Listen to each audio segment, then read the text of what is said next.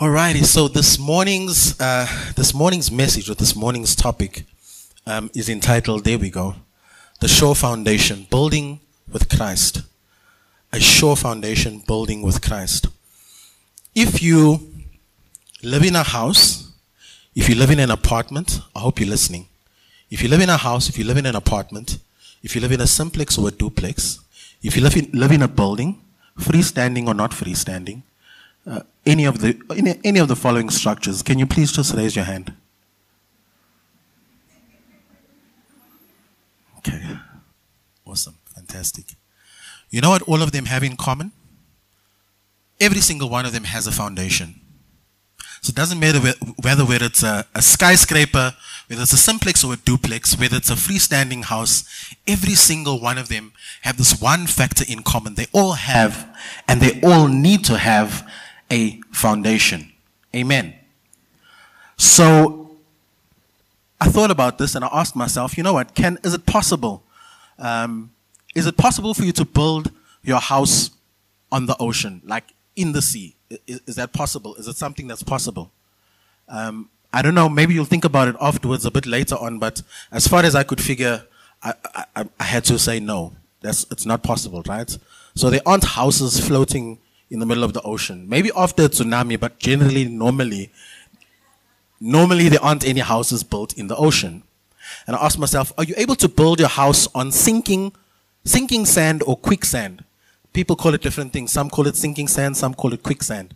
You know what I'm talking about. We've seen it in the cartoons, we've seen it in the movies. Are you able to build your house on quicksand? Well, maybe possibly, but I think um, you pretty much guaranteed a disaster, right? The minute you start laying those bricks, at, it's not going to be long at all before whatever you're trying to build goes under. Okay? Can you build your house at the beachfront? At the beachfront. So not in the ocean, not in the sea, but just at the beachfront.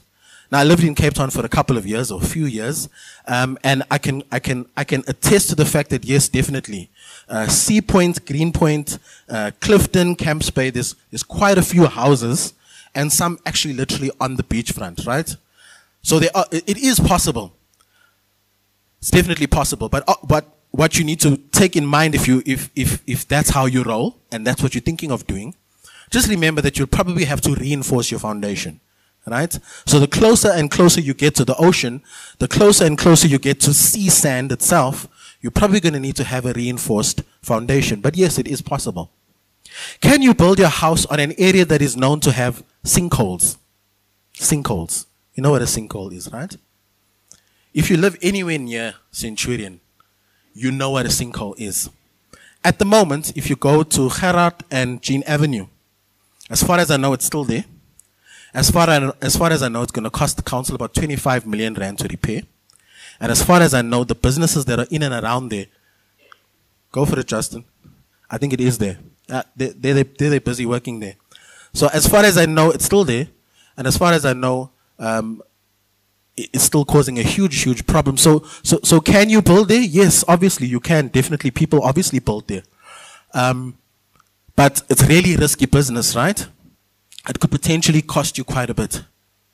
So, if you decide to build, it seems quite important for me that you know and that we know what foundation are we building on. Because we, we don't want to end up there right? We don't want to invest time, money, resources, all of that effort, all of that drive, all of that commitment to end up realizing that actually we built this fantastic structure, whatever it might be, but we've built it either on quicksand, sinking sand, or on a sinkhole. Because it would have all been for naught. So it's quite important what foundation you and I decide to build on. Consider the following two statements for a moment. Without a solid foundation, the rest of the house falls apart. Statement number one. Without a solid foundation, the rest of the house falls apart. Statement number two. No building that ever stood the test of time ever did so on an unsure or shaky foundation. No building that has ever stood the test of time ever did so on an unsure or a shaky foundation. Amen. Matthew chapter 16, reading from verse 13. We go all the way to verse 18, but for now, let's just look at 13 and 14. Now, when Jesus went into the region of Caesarea Philippi, he asked his disciples a question Who do people say that the Son of Man is? Verse 14. And they answered, Some say John the Baptist, others Elijah, and still others Jeremiah or just one of the prophets. So Jesus is with his disciples and he asks them the specific question. Now, Jesus is Jesus at the end of the day. When he asks the question, he already knows what the answer is. So I must ask myself, why then did he ask the question? It's obvious that he then wanted to actually put the question out there so that the response is also coming out. So do, when Jesus asked his disciples, who do people say that I am? He already knew the answer. He wanted to have those responses spoken out loud amongst the other people, the people out there. He wanted those responses to be spoken out, to be said, to be pronounced, to be spoken. So that the disciples themselves could hear what the answers were. There should be a difference of opinion between how the people out there, those people out there, how they view and see Jesus, and how we, Go Christian Church, born again believers, washed in the blood of Jesus, sanctified and redeemed, how we, who have an intimate relationship with Him, how we see Jesus. You see, being a disciple of Jesus back then, when he actually walked the face of the earth as a man, meant that these disciples were as close to Jesus as anyone could possibly be. So Jesus puts the question out there Who do the other people say that I am? And then in verse 15, he turns it around and he says, He said to them, But who do you say that I am? Who do you say that I am? So he's now switched it up, he's turned it around, he's asking the question directly to his disciples Who do you say that I am? Simon Peter boldly replies, You are the Christ, the Messiah, the anointed, the Son of the living God. Hallelujah, Jesus. My question to you this morning, I'm switching it up, I'm turning it around, I'm asking you the question Who do you say that Jesus is? Please ask yourself this question. Maybe even later on today when you get home, who do I, make it personal, make it personal to yourself. Who do I say that Jesus is? The amazing thing is we serve a multifaceted God and your answers will inevitably differ from one person to the next. I, I absolutely expect that. But at the very same time, as much as our answers will probably different, probably be different in quite a few areas, if I ask the question long enough and hard enough, there should also be, hopefully, quite a few similarities. And if you've given your life to Jesus and you're born again, then one similarity, at the very least, the one similarity that should keep coming up over and over again, no matter whose answers we look at, should be that He is our Savior. Are you with me this morning? He is our Savior. Is He your Redeemer? Is He your healer? Is He your provider? Absolutely. Is He your banner? Absolutely. Is He your warrior? Does He fight and does He war on your behalf? Absolutely. But every single one of us in this room who said, Jesus, I surrender all. I give my life to you. Every single one of us should be able to say, He is my Savior. Verse 17. Then Jesus answers him, Blessed, happy, spiritually secure, favored by God are you, Simon, son of Jonah. Because flesh and blood, or mortal man, did not reveal this to you, but my Father who is in heaven. Verse 18, And I say to you that you are Peter, and on this rock I will build my church I will build my church. This is Jesus speaking. On this rock I will build my church, and the gates of hell or Hades or death will not overpower it or prevent it or prevent the resurrection of the Christ. These are the words of Jesus. You see, there is a blessing. When I look at the scripture, there's a blessing that's attached to having a revelation that Jesus is the Messiah. There is a blessing that is attached to you having a revelation that Jesus is the Messiah, that He is your Savior. Peter has a revelation that Jesus is the Messiah. In other words, that Jesus was the promised deliverer and Savior that had been prophesied about. And Jesus says to Peter, on this rock, on this revelation that you have, Peter, of who I am, promised deliverer, savior, and Messiah, on this revelation, I will build my church. You see, the rock here is, is representative of two things. It represents both Jesus himself. So Jesus is speaking about himself in the third person. He says, on this rock, in other words, on me. On this rock, on Jesus himself, as well as the revelation that Peter has just had that Jesus is the foundation. This rock symbolizes both of these things, both Jesus himself as well as the revelation.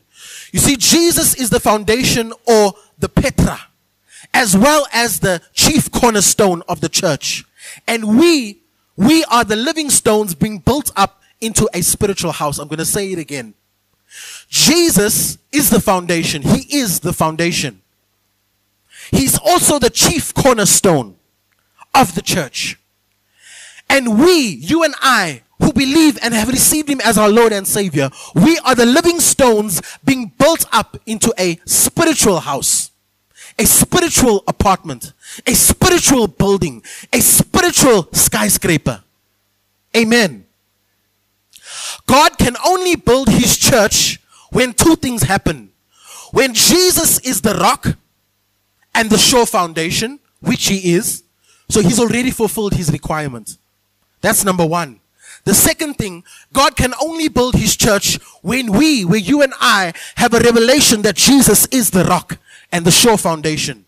Then the building can commence. Someone say amen. So again, I pose the question to you. Who do you say Jesus is? Make it personal. Is he, is he only your healer divine? There's nothing wrong with him being your healer. He wants to be your healer. He is your healer. I need him to be my healer now. I've got a, I've got something going on in my throat and I refuse it, whatever it is. I refuse sickness in Jesus' name because I know that he is my healer. But that's not all that he is. That's not the only thing that he is to me. Of course, he's my provider. I work a uh, nine to five, whatever you want to call it, but I know who my source is. My source and my provider is Jesus, but that's not all that he is. If that's the only thing that he is, then I might as well call him Jehovah ATM because that's the only thing, that's the only way that I see him. He's not just my ATM. He's much, much more than that. He's a multifaceted God. But, and hear me, please hear me, please hear me. You cannot enjoy all of who Jesus is without first knowing him as your sure foundation, your savior, and your deliverer. You can't. It's impossible. Jesus Christ is the deliverer and savior, and we are the living stones being built up into a spiritual house. Let's look at that scripture. 1 Peter chapter 2, verse 5 and verse 6. You believers, that's us, like living stones are being built up into a spiritual house for a holy and dedicated priesthood to offer spiritual sacrifices that are acceptable and pleasing to God through Jesus Christ. For this is contained in scripture. Behold, I am laying in Zion a chosen stone. Now we go to Jesus. A chosen stone, a precious, precious honored cornerstone. That's Jesus. Hallelujah and he who believes in him. So those living stones, those who want to become living stones, those who want to become of those who are being built up into the spiritual house, those who end up believing in this chosen stone, this precious cornerstone, will never be disappointed.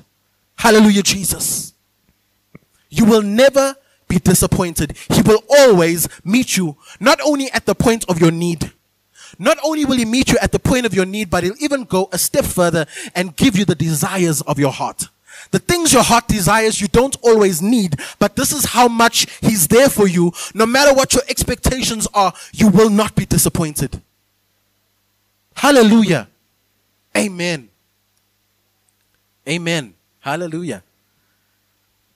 We need to have a revelation of who God is in our lives. Because it's on this divine revelation, on this sure foundation called Jesus, that the church is being built brick by brick, living stone by living stone. Living stone by living stone. Who is Jesus to you? Revelation of who Jesus is led each and every one of us to repentance and led us all to accept him as our personal savior. And in truth, that was the beginning of this construction project. In truth, that was the beginning of this construction project. The day that we accepted Jesus as our Lord and personal Savior was the day we broke ground, so to speak. You'll forgive me, I'm going to use some construction terminology. The day you and I accepted Jesus Christ as our Lord and personal Savior was the day the, the equipment arrived on site, and that was the day we broke ground. That was the day the construction project in your life and in my life actually began.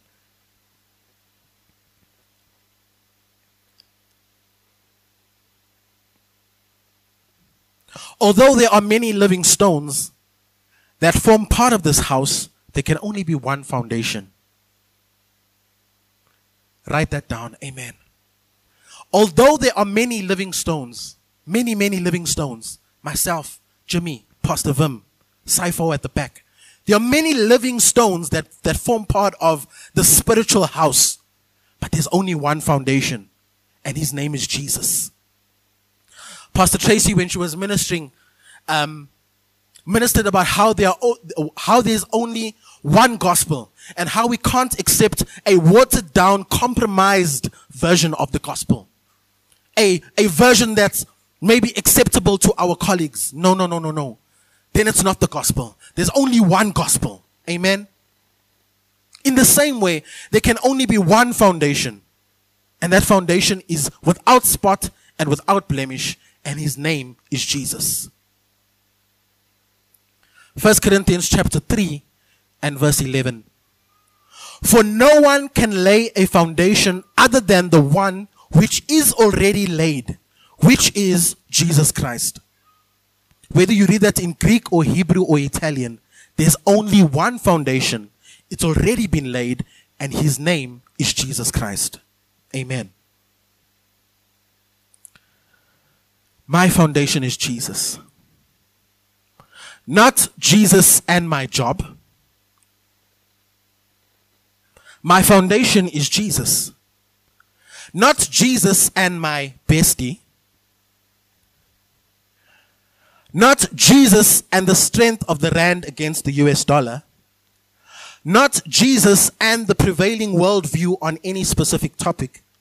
Not Jesus and the fuel price that's, by the way, said to go up next month. No, no, no, no, no. That's not my foundation. My sure foundation is Jesus.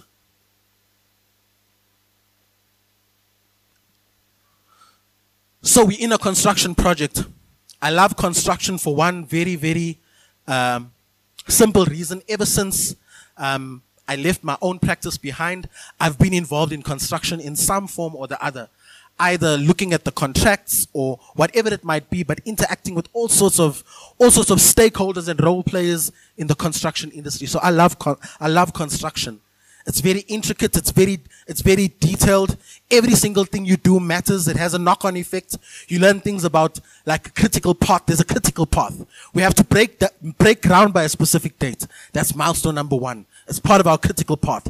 If we don't have these approvals before date X, we'll fall behind and our schedule will fall behind. It's everything is, everything is about the critical path. Everything must be done sequentially. We can't move equipment in before the building's been approved. Hallelujah, Jesus. We can't have equipment people coming in and installing all sorts of wires and cabling when there's no roof on the building. Amen. So I love construction.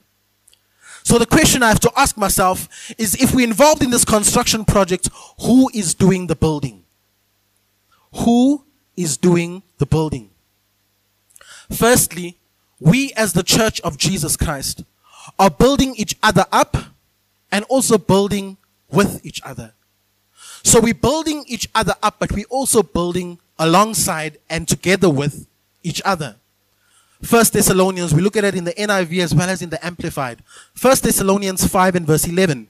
Therefore, encourage one another and build each other up. This is you and I. This is the, this is the message to you and I as children of, as children of God. Therefore, encourage one another and build each other up, just as in fact you are currently doing in the Amplified. Therefore, encourage and comfort one another and build up one another just as you are doing. So, as you and I are here this morning, we, we're not just here because it's Sunday morning and we need to come to church. And we're not just here sitting here in a crowd of people, yet actually we, we feel all alone. If that's you, I pray this morning that you'd stay behind You'd come talk to me. You'd come socialize with me. You'd, you'd mingle with someone. You'd interact with someone because according to scripture, I need you and you need me. Therefore, encourage one another and build each other up. If you feel like you're an island all by yourself, who's building you up? Who's pouring into your life and into whose life are you pouring? Who's praying for you and bearing you up in prayer? And vice versa. We need each other. Amen. As born again believers, you and I have a responsibility to build each other up. I cannot say that I am building with you, but I'm not interested in building you up along the way. I can't say that we're in it together. We're building, we, we, we, we, we're part of this building project. We're building together, but I've actually got no interest in building you up as well as I'm building. Building his church is not simply a numbers game. If I'm only interested in building the church numerically, but not building you up as a brother or sister in Christ, then at the heart of it, and at the heart of the matter, I probably don't understand that in fact you and I are the church. It's actually a contradiction for me to say I'm building up the church, the church, but I'm not interested in Misa. I can't say that I'm building up the church, but I have no interest in where Numisa is at spiritually. Because Numisa is part of the church. She is the church. So if I'm building the church, I've got to be interested in her. Does that make sense? Amen. 1 Corinthians 14, verse 26. What then shall we say, brothers and sisters? When you come together, each one of you has a hymn or a word of instruction, a revelation, a tongue, or an interpretation. Everything must be done so that the church may be built up. In the Amplified, what then is the right course, believers? When you meet together, each one has a psalm, a teaching, a revelation, a disclosure of special knowledge, a tongue or an interpretation. Let everything be constructive and edifying and done for the good of all the church. Not for the good of some, ch- some of the church, not for the good of some of the people, not for the good of one or two. Let, let all of this be done for the good of all of the church. Amen. We're not in the business of leaving people behind. We're not in the, in the business of, of having some do the work and some not do the work. In the higher dimension that God is taking us as a local assembly, it's going to be all hands on deck, all hands to the plow. Each one will have something to contribute to the edifying and building up of his church. Keeping the chairs warm will be the exception and not the rule. Someone say amen. By the way, amen means I agree. You agree with what I'm saying, right? It's too late. It's too late. No takebacks. Hallelujah.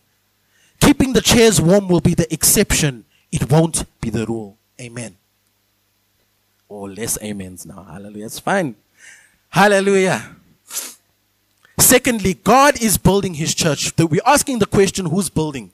So we've realized that you and I are building each other up. So we in the building process, right? Secondly, God himself is building his church And we are building with God. So we're building each other up.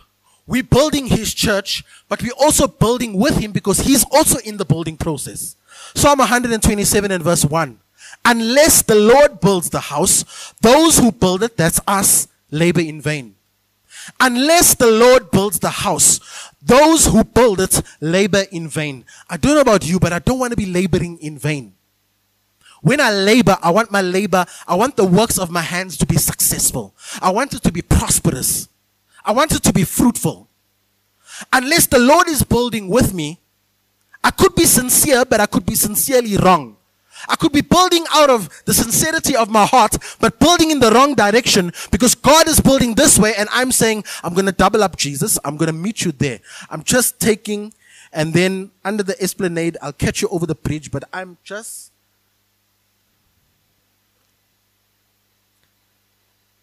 I could be laboring in vain.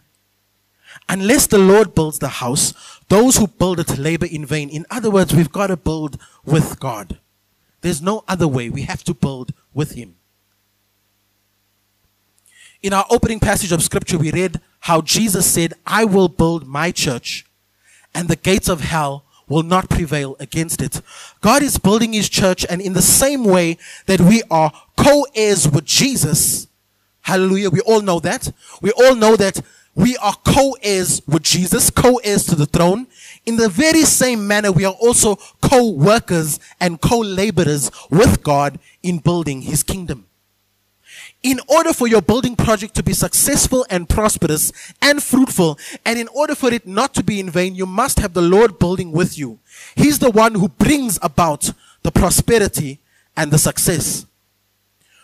When we work with God, all our works are confirmed successful, and established. I'll say it again. When we work with God, all our works are confirmed, successful, and established. Let's go to his word. Psalm 90, reading from verse 17. And let the gracious favor of the Lord our God be on us. Confirm for us the work of our hands. Yes, confirm the work of our hands from the NIV. May the favor of the, of the Lord our God rest on us. Establish the work of our hands for us. Yes, establish the work of our hands. One more. Proverbs chapter 16 and verse 3. Commit your works to the Lord. Submit and trust and trust them to him. And your plans will succeed if you respond to his will and his guidance. You know what this tells me? This tells me that just like on any other construction project,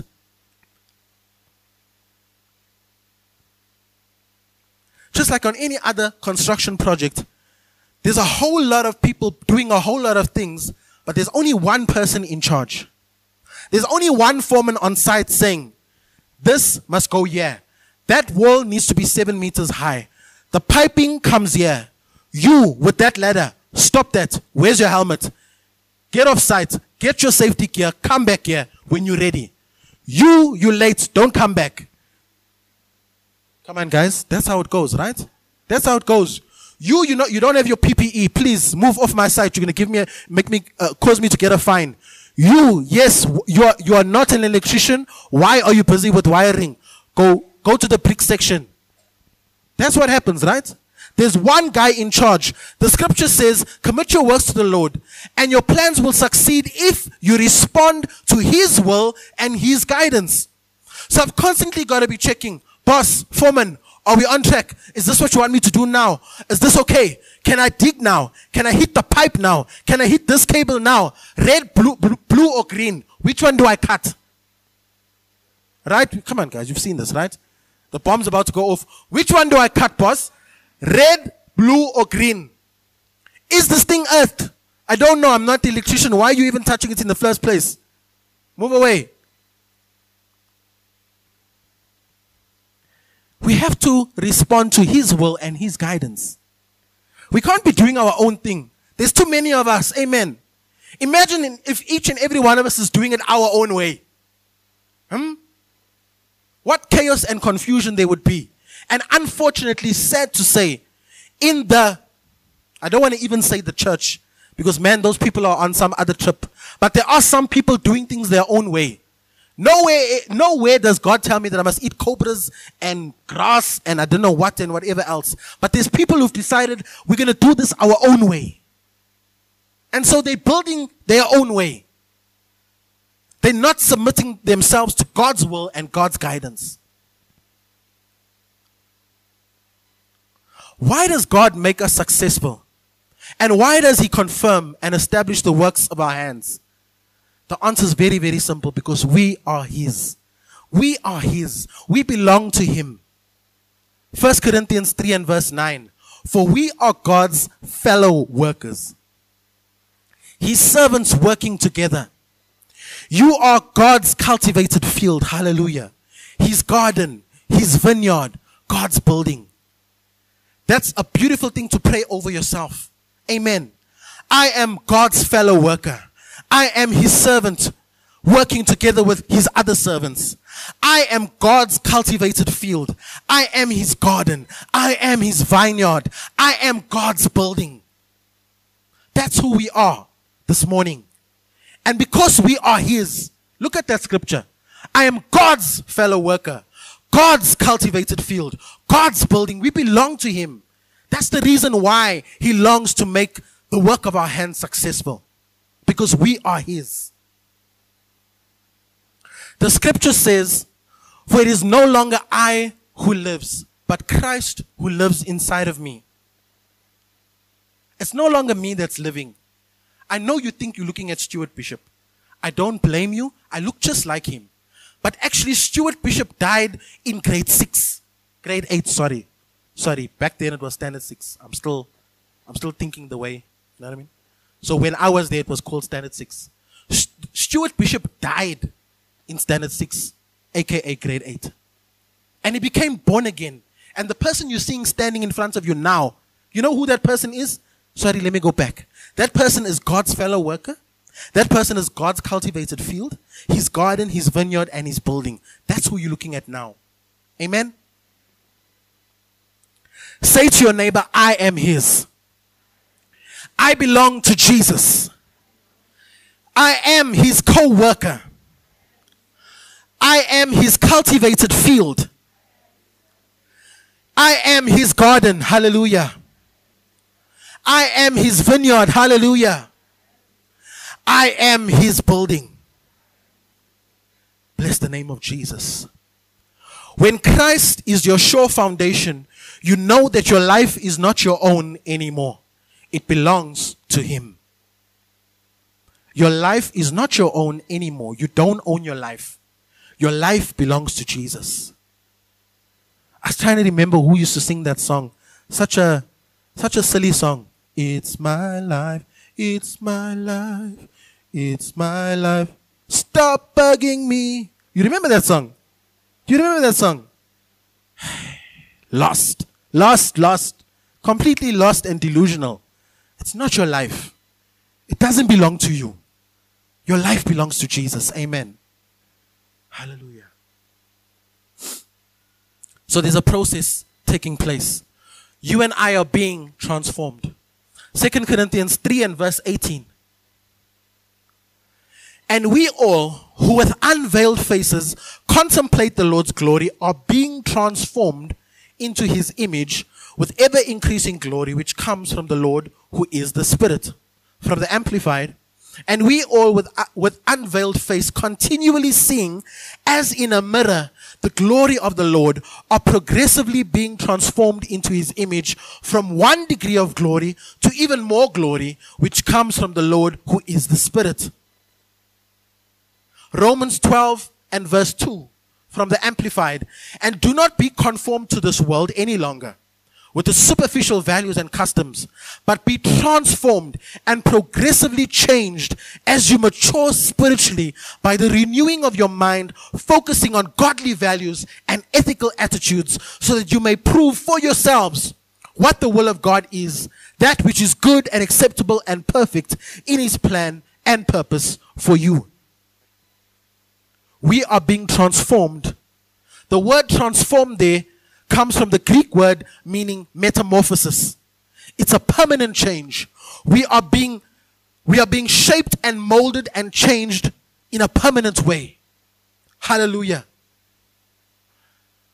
We're building towards a complete metamorphosis and a permanent change. A temporary change will not do. A temporary change simply won't do. In order for Jesus to be my sure foundation, I need to have made and done and executed a 180 degree turn. I was going in the direction of the video camera. But when I met Jesus along the way, I did a 180 and I'm now heading towards the drum kit. The things I used to do, I don't do them anymore. Possibly even, most likely, the people I used to hang out with, I don't hang out with them anymore. Because bad company corrupts good character. I'm not looking for a temporary change. I've done a complete 180, a complete turnaround. And progressively, I'm being changed. I'm not saying I'm perfect. Hear me, hear me this morning. I'm not saying that I'm perfect, but I am maturing spiritually every single day a little bit more from glory to glory with ever increasing glory. The primary purpose of any builder, of any construction team is to create change. By building a skyscraper, you transform the landscape from what it was to what you've envisioned it to be. So the landscape looked a certain way. I'm sure you guys have seen that advert about Sandton City. It used to run a while ago. I don't know if it still does run, but it actually shows uh, by means of still, still, still pictures how Sandton City has been transformed from basically there was nothing and it was an open field. And then you see the scaffolding go up. You see all of the transformation brick by brick, tile by tile until it's complete. The primary purpose of a builder is to create change. You change the landscape. We are here to change the landscape of Highveld. You and I are here to change the landscape of Centurion. You and I are being built together in the spiritual house that God is building, that we're building with Him. And the purpose is to create permanent change in our own lives and to change the landscape around us. People must know and see that something different, something's happening. That building never used to be there before. What's it doing there now? People must notice us. They must hear us. They must see us. They must feel us. Amen.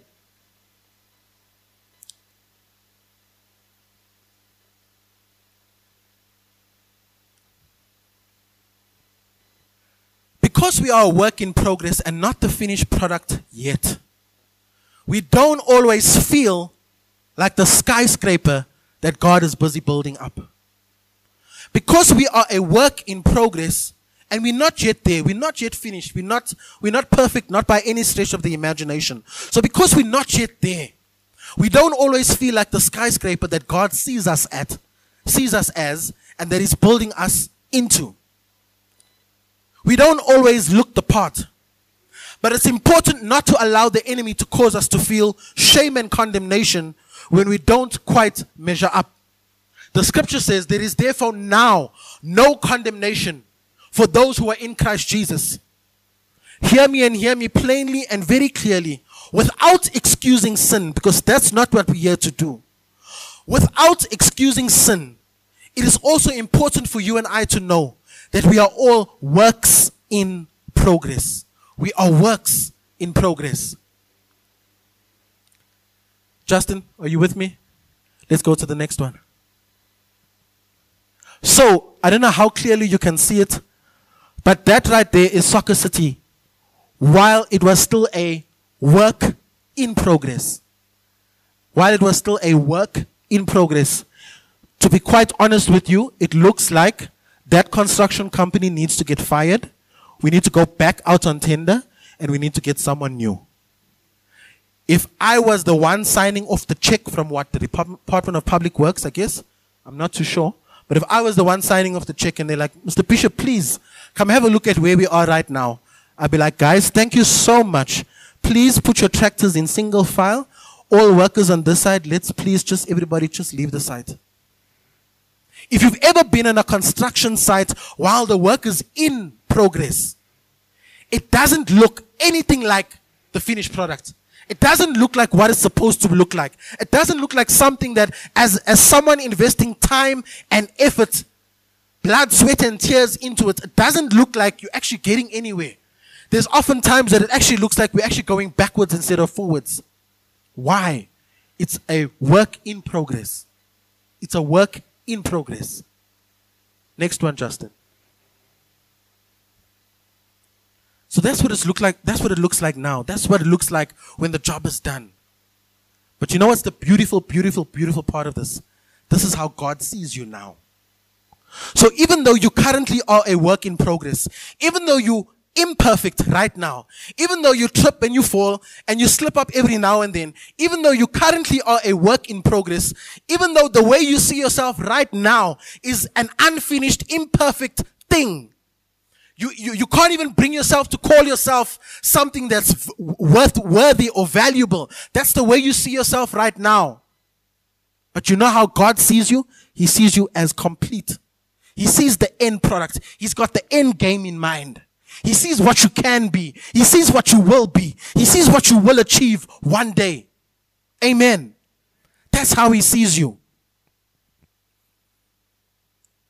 And I might say it's about high time that we see ourselves that way as well. Amen. Don't allow the enemy to condemn you. I love Steve Harvey, one of my favorite guys. You guys have probably heard me say this before. He's got a he's got a stand-up comedy um, a stand-up comedy show, a show that he does, where he says, "Don't trip, American, don't trip because God is not finished with me yet. He's not done with me yet." I'm saying to you this morning, don't allow the enemy to cause you to feel that way, to feel shame, to feel condemnation. God is not finished with you yet. You are a work in progress. Amen. Philippians chapter 1 and verse 6. I am sure, I'm confident and I'm convinced of this, that he who began a good work in me, in me, in me, he who began a good work in me will bring it to completion at the day of Jesus Christ. I'm confident. I'm convinced. I don't need anyone to tell me, to, to, to, to, to, to prop me up, to, to, to, to motivate me or to convince me. I'm already there. I am sure, confident, and convinced that Jesus Christ, who began a good work inside of me, will bring it to completion at the day of Jesus. Amen. The very nature of our sure foundation, who is Jesus, is that he can be relied upon. He can be relied upon. We can trust confidently in him. Proverbs chapter 3 and verse 5 from the Amplified Bible. Truth, sorry, trust in and rely confidently on the Lord with all your heart and do not rely on your own insight or understanding. Sometimes it's even our own thoughts, our own insights, our own limited understanding that causes us to doubt this work that's underway. Our trust in Him produces blessing and fruitfulness even in times of drought.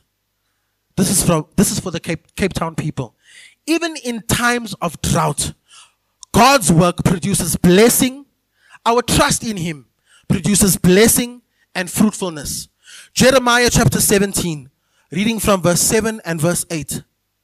Blessed with spiritual security is the man who believes and trusts in and relies on the Lord and whose hope and confident expectation is the Lord. You are blessed this morning. If you fit into this category, if you are a man or a woman of God who believes and trusts in and relies on the Lord, you are blessed. And whose hope and confident expectation is the Lord. Verse 8 for he will be nourished like a tree planted by the waters that spreads out its roots by the river and will not fear the heat when it comes. You know, the thing about that scripture is basically this is God telling you the heat will come. The heat will come. The heat will come. The scripture says, in this life you will have trouble. Not maybe, possibly, or you might just avoid it, you will have trouble. The heat will come, but you don't have to fear it. I don't have to fear the heat. I know it's coming. I know it'll be there, but I know that it's coming to pass. I know that it's coming for a season, but it won't stay there permanently. God's work goes on. The heat will come and it will pass. And so I don't need to fear. And that's why I have this confident expectation. But its leaves will be green and moist. Speaking of fruitfulness, speaking of life, and it will not be anxious and concerned in a year of drought. It doesn't matter what spiritually the devil is whispering in your ear and telling you, hey, D day is around the corner. Hey, your time is almost up. Hey, we're going through a drought. Hey, why do you find it so hard to get down on your knees and pray? You're going through a drought. It doesn't matter. Even in a year of drought, don't be anxious. Don't be concerned. Have your confident expectation not in yourself, because if you lean on the arm of flesh, it will surely fail you. Don't be confident in your own abilities. Rely on Him. Lean on Him. Even in a season of drought, even when you know that you're not where you be, you're not, you're not where you ought to be in Jesus Christ. Don't panic. Don't become concerned. Don't become worried. Turn to Him, look to Him, draw closer to Him. The thing that the enemy wants you to do during a season of drought is to move as far away from God as possible. So what does he do? He sows salt of doubt and condemnation. You feel unworthy. You feel like you need to withdraw. You feel like, like, like Adam and Eve in the Garden of Eden. You feel like you want to hide away. Jesus mustn't find you. God mustn't find you. No. You should be doing the opposite. You should be running at, at full tilt, high speed, directly to Jesus. Don't go away from Him. Go towards Him in your season of drought. That's for someone here this morning. If you don't feel that you're exactly where you need to be, where you should be, you know the call of God over your life. Don't run away from Him. Run smash bang into Him. Run to your place of safety. You know, the, the enemy is so cunning. He wants you to run away from salvation. He wants you to run away from your shelter. He wants you to run away from your strong tower because he knows there you'll find what? Rest, protection, covering, provision, sustenance. Don't fall for it. Amen. Run to him. Don't run away from him. The last line there. So even in a year of drought, even in a season of drought, it won't be anxious or concerned, nor will it stop bearing fruit. Nor will it stop bearing fruit. God wants to use you.